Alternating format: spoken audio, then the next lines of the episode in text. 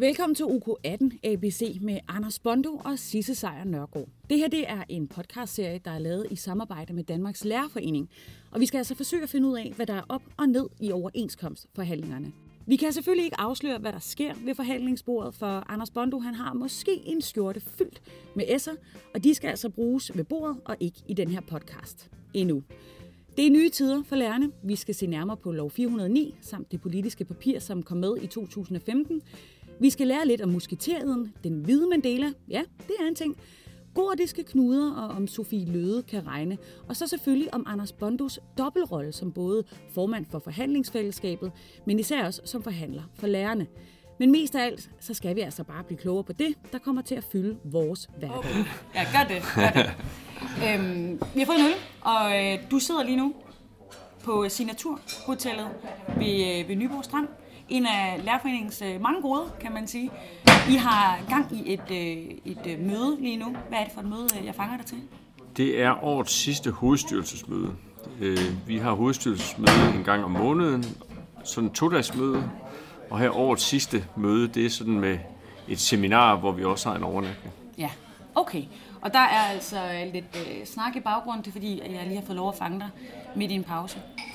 Øh, vi skal jo snakke lidt om, øh, om de overenskomstforhandlinger, som er øh, allerede kickstartet, og som kommer til at præge dit liv og dine medlemmers liv i de næste mange måneder. Forhåbentlig ikke for mange måneder. Nej, jeg vil sige, resultatet skulle jo gerne komme til at præge deres liv øh, mange, lang tid fremover. Vi skulle jo gerne lave en god aftale, som er med til at skabe nogle bedre rammer, end dem de har i dag, for at kunne lykkes med deres arbejde. Og lad os starte med de rammer, de har i dag. Fordi der er jo stadigvæk for rigtig mange medlemmer, går jeg ud fra, tror jeg på, et, øh, et åbent sår fra, fra 2013. Skal vi prøve at, at, at lige starte der? der? Der kom simpelthen en lov 409 til verden ud af det blå, og øh, der var noget tillid, der forsvandt. Der var noget, noget, noget vrede, noget ejhed. Der var, der var en aftale, som lidt blev lagt i glemmebogen, og så kom der en lov i stedet for. Hvilke sår skal du reparere på? Jeg tror, man skal skille de i to. Det er klart, at, at der er stadigvæk stor frustration over det, der skete i 13, og det er der alt mulig grund til, fordi det var sagt på godt dansk noget svineri. Det hele var planlagt på forhånd, og den der lov, den kom ikke lige pludselig. Det var timet og tilrettelagt øh, måneder før vi overhovedet begyndte at forhandle. Og, og det kan jeg sagtens forstå, at medlemmer stadigvæk synes, det der er da helt urimeligt. Men når jeg er rundt på medlemsmøder, så det, der betyder allermest, det er altså de daglige arbejdsvilkår. Altså det er dem, vi skal have fokus på nu. Øh, det andet, det glemmer vi ikke, men det skal vi lægge bag os, og så skal vi prøve at fokusere på, nu skal vi kunne lykkes med vores opgave. Det at være lærer, det er verdens bedste job. Det er det virkelig. Man får så meget igen, hvis man vel og mærke kan lykkes med sit arbejde. Hvis man går dag efter dag og føler, at jeg gør det ikke godt nok i forhold til de elever, jeg har i min klasse. Det er jo nogle, det er jo nogle børn, som vi kommer til at holde af. Vi har dem i flere år i træk. De betyder noget for os. Og hvis vi der ikke føler, at vi gør det godt nok, så bliver det lærerarbejdet en belastning i stedet for en berigelse, som rigtig mange lærere jo heldigvis synes, at lærerarbejde er, og som det skal være. Så, så, så det er det, der er det vigtige nu. Det er at komme et skridt i retning af, at vi får skabt nogle bedre rammer, så eleverne kan få en god undervisning. Men der er jo stadigvæk et, et grundlag, hvorpå I skal, I skal kunne se hinanden i øjnene hen over forhandlingsbordet. Og det, det led jo et knæk for nogle år siden. Det kan godt være, at I fik øh, udarbejdet et ekstra papir i 2015, men der var jo et knæk. Det kan du godt lægge, øh, lægge bag dig nu. Hmm. Det er jeg simpelthen nødt til. Og, og, og det kan jo virkelig mærkeligt, men mens der skete det i 13, så sad jeg jo som chefforhandler for alle de kommunalt ansatte, og lavede faktisk en overenskomst. Så på, på, på det ene, i den ene situation, der blev der nægtet overhovedet at forhandle med os, og samtidig så skulle jeg gå konstruktivt ind i forhandlingerne for at lave den store overenskomst. Og, og, og man kan da godt føle sig lidt skizofren, men man kan også sige, at det er benhård professionalisme. Og, og det må de også levere i 15, og den skal jeg også levere nu. Men det er jo to hatte på en eller anden måde. Det må jo være så forfærdeligt at se sit hjertebarn blive skubbet ud øh, af forhandlingslokalet, og så skulle sidde tilbage stadigvæk og, og løfte sine, øh, sine venner i andre forbund. Hvordan kan man ikke sidde derinde og så græde ind i? Jamen, det var også rigtig svært. Det skal jeg da være ærlig og indrømme. Men man kan sige, jeg sluttede jo de der forhandlinger, øh, inden de gik fuldstændig galt. Øh, det, de var sluttet, inden vi blev lockoutet. Men, men det var da kolossalt svært, og, og, og det var da også svært at skulle møde op i 15, øh, og så opleve,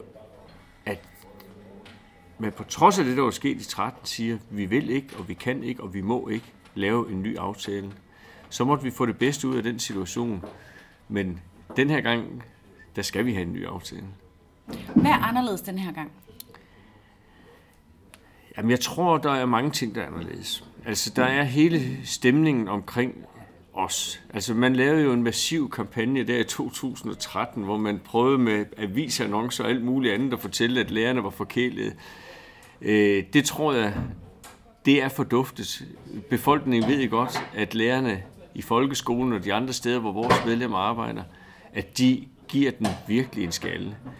Øh, så så det, er, det er meget anderledes. Så er det jo også helt fantastisk, at vi har fået opbakning fra de andre fagforeninger i den offentlige sektor. Og, og det er jo ikke sådan, at de siger, nu kan I bare stille nogle fuldstændig vanvittige krav, og så bakker vi op til sidste blodstråbe. Sådan er det ikke. Men de siger, at vi skal have en aftale. Og vi skal have en aftale, som kan sammenlignes med de rettigheder, som de har i deres aftaler. Det er det, som vi har fået et skulderklap på, og det er et fantastisk skulderklap. Altså, jeg har været med i fagbevægelsen i mange år. Øh, jeg har ikke oplevet, hverken på, på vores eget område eller på andre områder, at, at der har været så stor en opbakning. Og det skyldes selvfølgelig også, at de andre faglige organisationer er blevet klar over, at det var et overgreb i 2013. Der var ingen forhandlinger.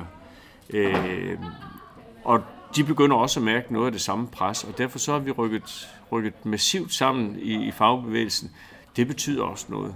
Og man så, kan, jamen, man kan så, jo sige der, at hvis det kan ske for jer, at der bliver øh, lavet et lovindgreb og ikke en aftale, så kan det jo ske for dem alle sammen. Ja, lige præcis. Det er også en del af det. Altså, der er en, en ren solidaritet, fordi det er simpelthen urimeligt for lærerne. Men der er selvfølgelig også det aspekt, dels at det kan ske for os, men de ved jo også, hvor elendig lov 409 er i forhold til de aftaler, de har. Og de har ingen interesse i, hvis jeg skriver under på lov 409, så det kan blive en ny standard i offentlige overenskomster, fordi så kan de jo møde et krav om, at nu skal I være ligesom lærerne. Øh, så, så det ligger der også i, i, i det her. Men så ligger der selvfølgelig også en forståelse, tror jeg, det håber jeg, over hos arbejdsgiveren af, at den danske model faktisk har en stor værdi. Det, at vi laver en aftale, og vi derefter tager fælles ansvar for at få tingene til at fungere, det er det, der er kernen i den danske model. Det har en kæmpe værdi for arbejdsgiverne.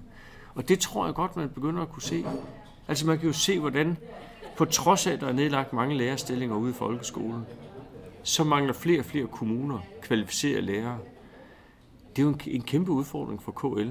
Og derfor har arbejdsgiveren også en stor interesse i at komme tilbage på aftalesporet. Og, og det er sådan nogle ting, jeg håber, der bærer, at vi på trods af et vanskeligt udgangspunkt, kan nå i mål med noget, som vi kan gå ud i fællesskab og sige, nu har vi en aftale. Det er musketeret. Ja, opbakning fra de andre, det kalder vi sådan efterhånden musketeret. Lad os lige tage musketeret. Musketeren, den har taget sit navn efter, ja, du har nok regnet det ud, de tre musketerer. En bog af Alexandra Dumas den ældre, og så deres troskabserklæring, en for alle og alle for en. I overenskomstforhandlingerne er det for at undgå en gentagelse af lærerlockouten i 2013, at de 51 faglige organisationer i forhandlingsfællesskabet, hvor Anders Bondo så er formand, har givet hinanden et håndslag på, at alle hjælper alle og står sammen over for arbejdsgiverne. Er det udelukkende en fordel? Nej, jeg vil ikke lægge spor skjult på, at det lægger også et stort pres på os. Fordi det er klart, at hvis mine gode venner i fagbevægelsen oplever, at nu sætter lærerne sig til forhandlingsbordet uden at gå reelt ind og forsøge at lave en aftale og stiller kravene alt for højt op, fordi vi har opbakning fra de andre, så forsvinder den opbakning. Og det er jeg helt på det rene med. Og det har jeg også forsøgt at, fortælle. Jeg har været rundt øh, i hele landet og holdt en række tillidsrepræsentantmøder og mødt langt, langt hovedparten af, af vores tillidsrepræsentanter. Og der har jeg også klart sagt, det, det her det lægger også pres på os. Øh, det er en kolossal støtte, men det er også et, et pres på os i vores forhandlinger. Men det er jeg også helt parat til. Altså, øh, jeg er altid gået ind i forhandlingsrummet for at, at, at lave en aftale.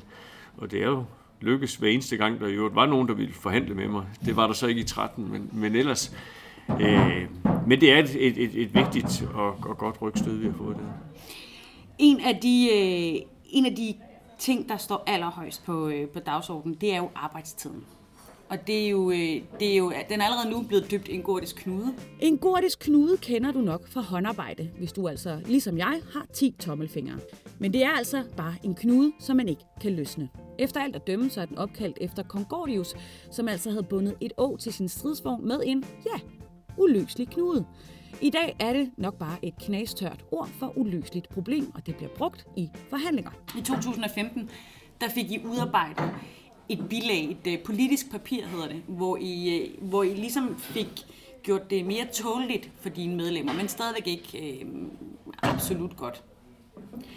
Det papir, kan det komme tilbage og hjemsøge dig nu i, øh, i forhandlingerne?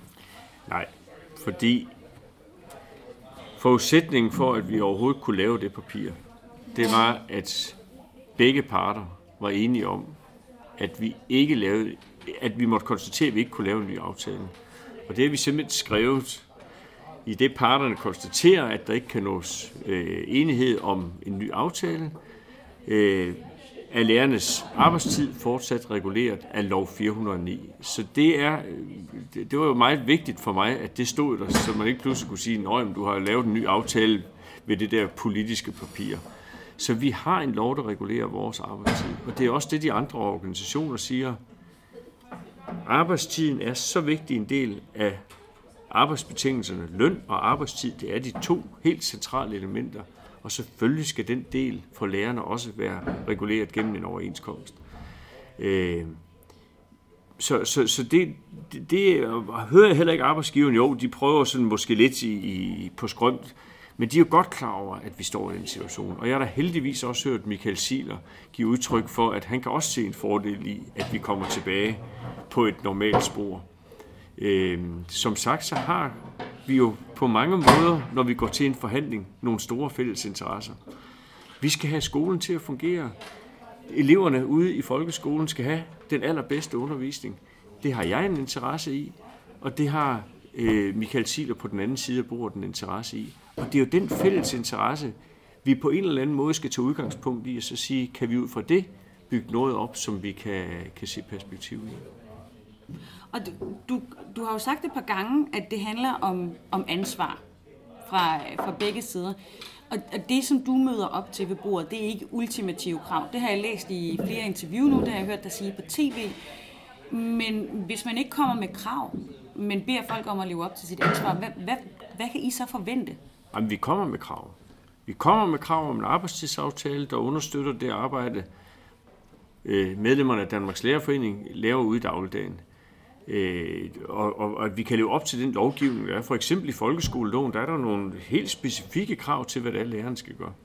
Så det har vi formuleret som krav, og så har vi sagt, at den aftale, som vi lander, den skal modsvare de rettigheder, som alle andre har. At sige, at øh, kreativitet, det er mange ting. Der er nogen, der er kreative og kan lave flotte malerier, og nogen kan spille fantastisk musik. Min kreativitet er meget bundet til, at jeg kan finde veje, hvor det er svært for andre at finde den. Jeg har fundet løsninger på nogle gordiske knuder i række overenskomstforhandlinger gennem tiden. Og, og det er ikke sådan nogen, som man nødvendigvis har, når, inden forhandlingerne begynder. Jeg har selvfølgelig en masse idéer, og en masse ting, jeg gerne vil præsentere over for KL som, som mulige idéer. Men jeg har også bare en oplevelse og en erfaring for, at øh, tingene udvikler sig, og man kommer på nogle idéer. Jeg tænker overenskomst, jeg har nær sagt 23 timer i døgnet, øh, det fylder rigtig meget. Og det, der er sådan en fæl ting ved podcast, det er, at man ikke kan se, at du faktisk lige nu sidder og smiler over hele hovedet. Du sidder jo virkelig og smiler, når du taler om, øh, om, om forhandlinger. Det er jo virkelig en, en ting, du går meget op i. 2008, den forhandling, vi lavede KL og Lærernes Centralorganisation, den var eksemplarisk. Vi sad flere aftener over for hinanden. Slet ikke at snakke aftale, men snakke om, hvad er det for en skole, vi gerne vil have. Hvad er det for en lærerrolle, vi gerne vil have. Hvad er det for en ledelsesrolle, vi gerne vil have. Og da vi har fået nogle fælles billeder af det, øh, gennem sådan nogle samtaler, vi sad simpelthen med et stykke smørbrød og en øl og tog de her samtaler, så først da vi havde det fælles billede, så begyndte vi at sige, hvordan kunne en aftale så se ud, der understøtter det. Ja, mens alarmen på Signaturhotellet ved Nyborg Strand brager dig ud af, så kan jeg altså fortælle dig, at du sagtens kan komme til at stille Anders Bondo spørgsmål til de kommende podcasts. Er der noget specifikt, du undrer dig over, eller vil du bare gerne kommentere på det, du hører? Jamen, så send mig en mail, sissesejr, gmail.com. Så tager jeg det nok op næste gang. Tilbage til Bondo og 2008. Det var også sådan en, hvor, hvor, hvor det virkelig udviklede sig. Det vi endte ud med, det vidste jeg ikke, det skulle ende ud med på forhånd. Men, men netop ved, at vi har den der åbne forhandling, og, og, og det ved jeg, det samme var for Mads Lebæk, der var min politiske modpart. Det var det heller ikke for ham. Og bagefter så går vi ud og siger, vi har lavet en aftale, og står på mål for den sammen. Men det var så stor en succes, at den faktisk i dag kommer tilbage og, og bider en del af forhandlingen i, øh, i røven, for at sige det lige ud. Det er innovationsminister Sofie Løde, som har bidt forhandlingerne i røven med overenskomsten fra 2008.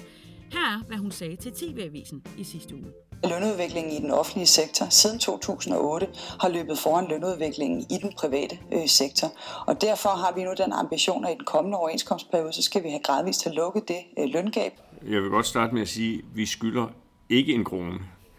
Øh, nu er jeg matematiklærer og faktisk ret dygtig til matematik og kan gennemskue mange matematiske øh, problemstillinger. Det, der er tale om her, det er, at vi igennem en årrække, helt fra 96 og op til 2008, der blev vi ved med at hænge bagud lønmæssigt. Altså, den offentlige lønudvikling var lavere end den private lønudvikling. Og det problematiserer vi selvfølgelig ved forhandlingerne i 2008 så af forskellige grunde, så lykkedes det os endelig i 2008 at komme op på niveau med det private. Og der har vi ligget fuldstændig siden. Der har vi haft en meget parallel lønudvikling helt frem til i dag. Men det, de prøver at tegne et billede af, det er at sige, først bliver de, der hvor vi bliver løftet, der siger de, der går vi foran de private. Nej, der kommer vi op til de private. Og, og det er jo øh, det, jeg kalder hokus pokus. Men man glemmer at fortælle, at forud, der var vi haltet bagefter, og det var bare det gab, som vi fik lukket i 2008. Alt viser, at vi har haft en totalt parallel lønudvikling. Så det er... Øh, nu ved jeg jo ikke, hvor dygtig Sofie Løde er til, til matematik. Jeg ved selvfølgelig heller ikke, hvor god innovationsministeren er til matematik, men mit gæt er, at hun ved et og andet. Sofie Løde har en bachelor i erhvervsøkonomi og virksomhedskommunikation fra Copenhagen Business School. Men dem, der udstyrer hende med, med den her graf, det er næsten manipulation, vil jeg sige. Men, men sådan nogle ting, det er jo noget, vi andre vi sidder og, og, og kan se øh, i, i nyhederne om aftenen, og så tænker vi, nå, nå hvad er det sådan, altså, hvad er nu det for noget? Hvordan, hvordan skal du gå ud og, og afværge sådan nogle ting og beskytte dine medlemmer? Jamen, jeg har jo i de sidste dage her øh, brugt ikke så lidt tid på at snakke med journalister. I går aftes, der sad jeg simpelthen til klokken halv ti og sendte breve til nogle af de journalister, som ganske ukritisk havde bragt øh, de kurver, som de har modtaget over for Moderniseringsstyrelsen, og sendte nogle andre kurver og forklare, hvordan det var. Øh, fordi jeg skal prøve, jeg, jeg har stor forståelse for, at, at journalisterne har svært ved at gennemskue sådan noget, men så er det jo også min opgave at sørge for, at de får et retvisende billede af, hvordan det forholder sig. Øh, men en ting er journalisterne, en anden ting er jo medlemmer. Ja, men derfor øh, er jeg selvfølgelig også meget opmærksom på at, at, at, at kommunikere ud til, til vores medlemmer. Nu har jeg været igennem en hel række regionale tillidsrepræsentantmøder, hvor jeg har mødt ja, øh, langt hovedparten af vores tillidsrepræsentanter. Øh, når juleferien er slut, så kommer jeg rundt på en række medlemsmøder, hvor nogle af de medlemsmøder, der er nok over 1000 medlemmer tilmeldt, øh, så det bliver jo ikke sådan den der dialog, men hvor jeg får mulighed for at prøve at fortælle både omkring vores arbejdstidsforhandlinger, men selvfølgelig også noget omkring øh, de lønmanipulationer og sådan noget, som, som de hører. Jeg tror, det at vi i Danmarks Lærerforening har en lang tradition for en engageret medlemsgruppe, nogle meget dygtige tillidsrepræsentanter ude på de enkelte skoler, der er gode til at formidle nogle lokale kredse, som er helt ude lokalt i kommunerne. Det er en kolossal styrke for os, fordi vi på den måde kan, kan have et meget højt informationsniveau. Øhm, Sigler, han har jo været ude og, og kridte banen en lille smule op, kan man sige. De har jo øh, været ude og, og, og, og øh, tage, tage notits af de krav, I har været ude at stille. Hvor han blandt andet øh, sagde, jeg tror det var for et par dage siden, øh, at han har noteret jeres, øh, jeres behov for at, at, at tale om arbejdstiden og forhandle den til, til bedre arbejdstid. Hvad betyder det, når han siger, at han har noteret det? Altså selvfølgelig har han vel det, det ligger vel på hans skrivebord, men hvad betyder det? Altså nu har vi haft det første møde med KL, og det synes jeg var rigtig positivt. Det havde vi allerede 4. december. Øh, vi skal huske på, der har altså lige været et kommunalvalg, hvor Michael Siler og Sten Christiansen, som er næstformand i KL's lønudvalg, af gode grunde var meget optaget, og også af konstituering og så videre bagefter.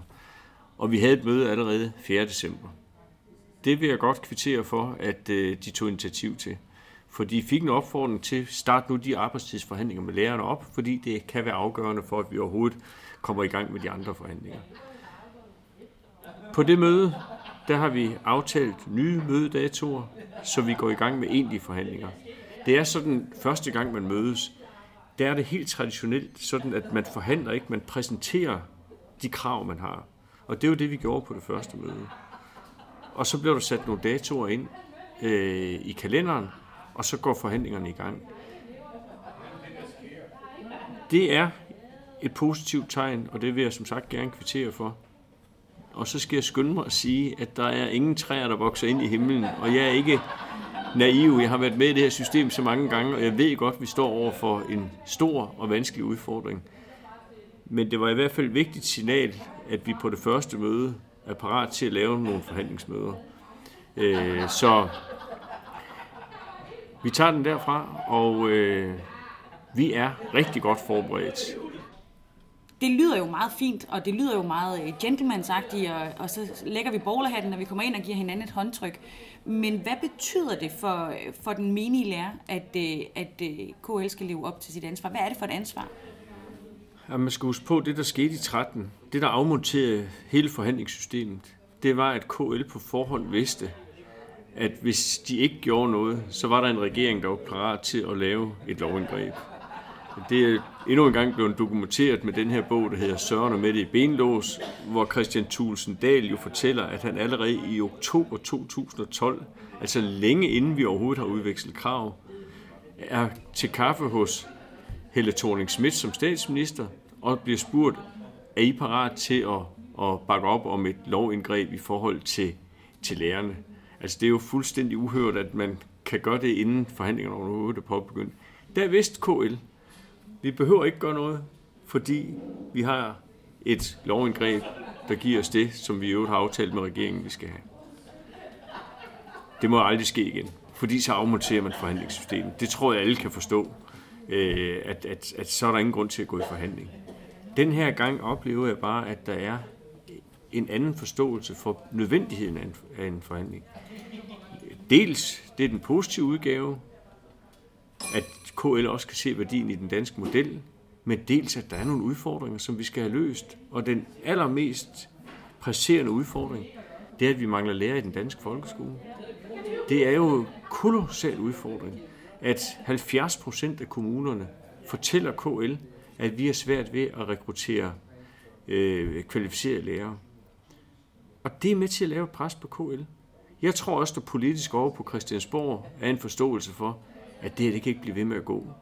Altså i kølvandet på Søren og Mette i Benlås, da den blev offentliggjort, var der jo forskellige politikere, som i forskellige omfang tog afstand fra det, der var sket i 13, og siger, nu er det i hvert fald vigtigt, at der sker reelle forhandlinger. Men jeg håber, at det, der især kommer til at bære, at vi når til i mål, det er det, at begge parter har en interesse i det.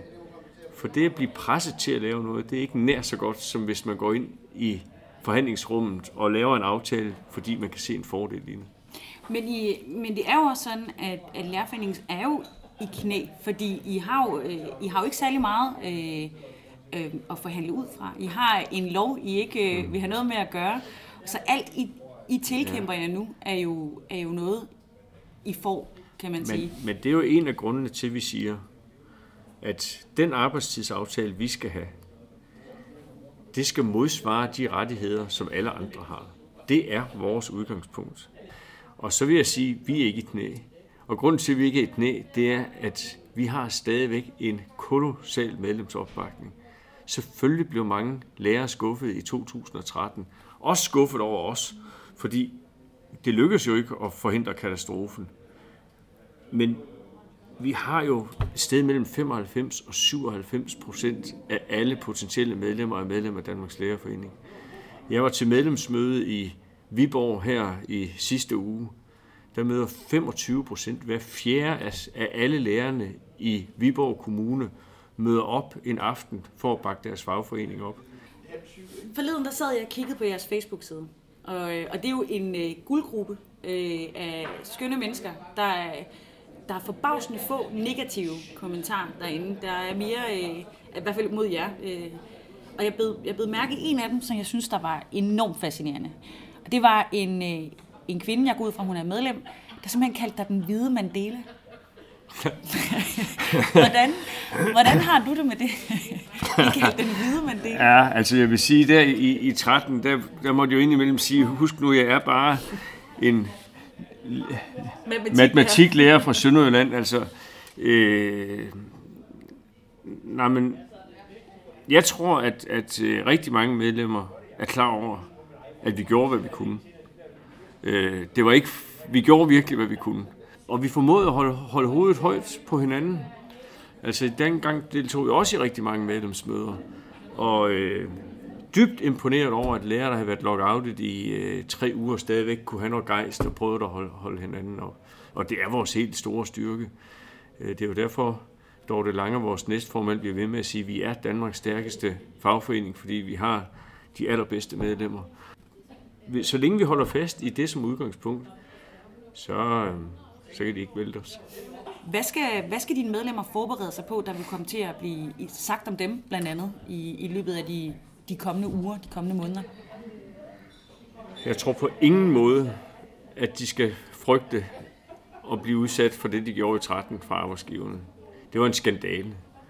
Øh, prøv en gang at tænke, hvis det havde været en privat virksomhed, som havde indrykket annoncer i landsdækkende aviser om, at vores medarbejdere laver ikke nok, og de er forkælet, og, og det er jo det billede, man ønsker at tegne. Det er jo fuldstændig uhørt. Altså, det, det er det dummeste, de nogensinde har gjort. Og det er jo en af grundene til, at det sidder dybt i os stadigvæk. Den fejl tror jeg ikke, de begår igen. Øh, og dem, der lagde den strategi, øh, jeg håber virkelig, at de den dag i dag sidder og fortryder, at de gjorde det. Jeg vil også bare gerne lige prøve at runde, runde det af med, at du øh, selvfølgelig er, er forhandler for, øh, for lærerne, men også, du er også det, der hedder formand for forhandlingsfællesskabet. Og det tror jeg ikke, der er særlig mange, inklusive mig selv, der faktisk ved, hvad det helt præcist indebærer. Forhandlingsfællesskabet er en sammenslutning af 51 medlemsorganisationer med i alt 564.000 medlemmer. Anders Bondo, han er formand, og det er altså forhandlingsfællesskabets formål at sikre organisationerne størst mulig indflydelse på løn og arbejdsvilkår for de ansatte i kommuner og regioner. Jamen, sådan en, en forhandling består jo i, at først så har vi en række krav, som vi udveksler med arbejdsgiverne. Så ser jeg jo bestemt ikke med ved alle forhandlinger. Der er en række tekniske forhandlinger. Man skal afklare, hvad koster et krav og, og, og så videre. Så en række af de der ting, de bliver afklaret af, af vores teknikere på begge sider af bordet. Så er der nogle uenigheder, vi plejer at kalde det skarpe parenteser, hvor vi så skal ind og forhandle. Der møder vi op i KL med en meget stor forhandlingsdelegation.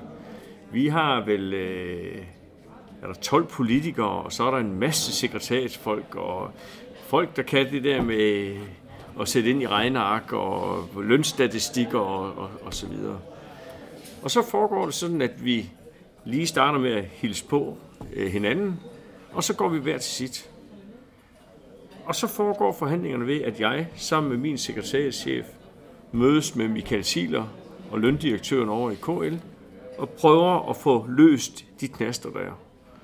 Og det er det, der nogle gange jo strækker sig over øh, måske et par døgn, og hvor, hvor vi ligger og sover på en luftmadras. Noget. Men når jeg så har lavet, prøvet at finde en løsning sammen med, med Michael Siler, så går jeg tilbage til min forhandlingsdelegation og siger, prøv at se, at det blev ikke lige, som vi vil have det, men vi har fundet den og den løsning. Er det ok? Og så får jeg mandat til det, og så siger vi, så er den klart. Øh, men så, den rolle, kan du ikke, altså, kan, man, kan du se, hvis man som, som medlem tænker, jamen hvis du har den kæmpe rolle, hvordan kan du så have fuld fokus på den rolle, du har som formand for, for Danmarks Lærerforening? Det kan jeg sagtens se. Og øh, det er også nogle hårde uger. Jeg ser også med ved de statslige forhandlinger. Der er jeg næstformand, så, så, så jeg, jeg, jeg er i god kondition. Jeg har øh, betalt øh, startnummer til København Marathon til, til mig, øh, fordi jeg skal sørge for at også få, få trænet. Øh, men er der det, men det er også det, Jo, men det er også noget, jeg har snakket med min hovedstyrelse om. At er det, er det det rigtige valg? Men, men det handler jo også om, at de andre organisationer har sagt, at de gerne vil have, at jeg er formand for forhandlingsfællesskabet det er ikke sådan en, en ambition, jeg selv har. Øh, jeg tror, det er ved at være en offentlig hemmelighed, at jeg ikke for så længe siden spurgte de andre organisationer, om de stadigvæk mente, at det var en god idé, fordi det, det, det er ikke for min skyld, jeg er det, vil jeg godt sige. Øh, men men øh, det, det føler jeg, og, og det er klart, at, at, at hvis jeg ikke følte, at jeg kunne gøre det, så, så, så havde jeg heller ikke gjort det. Som sagt, juleferie lige om et øjeblik, men hvornår er du klar igen? Hvornår sker den næste udvikling i øh, OK18? Det er ikke altid til at sige. Øh, nu sidder vi to og, og snakker her torsdag aften, og jeg skal skynde mig til København, fordi nu er der lige blevet lavet et ekstraordinært møde for, for tre timer siden, jeg skal over og, og deltage i. Jeg er ret sikker på, at alle vil gå på juleferie. Så jeg tror ikke, der sker noget mellem jul og nytår. Øh, der er ligesom, jeg tror, vi alle sammen har behov for lige at, at samle kræfter til, vi, vi går i gang. Men så er jeg også helt sikker på, at så snart øh, nytåret er, er over, så er vi i fuld gang igen. Altid. Jamen, det var jo øh, første episode af UK18 ABC med øh, Anders Bondo. Det synes jeg, at du klarede øh, ganske øh, forrygende. Det var godt. Ja, så håber jeg bare, at du er lige så god til forhandlingerne. og med det, der fik vi altså åbnet UK18 ABC med Anders Bondo og mig, Sisse Sejer Nørgaard. En podcastserie fra Danmarks Lærerforening til dig, som bare gerne vil opdateres. Kontakt mig, hvis du har spørgsmål til forhandlingerne, eller bare Anders Bondo generelt. Gør det på mail sissesejer Vi er tilbage i januar. Indtil da, god jul og godt nytår.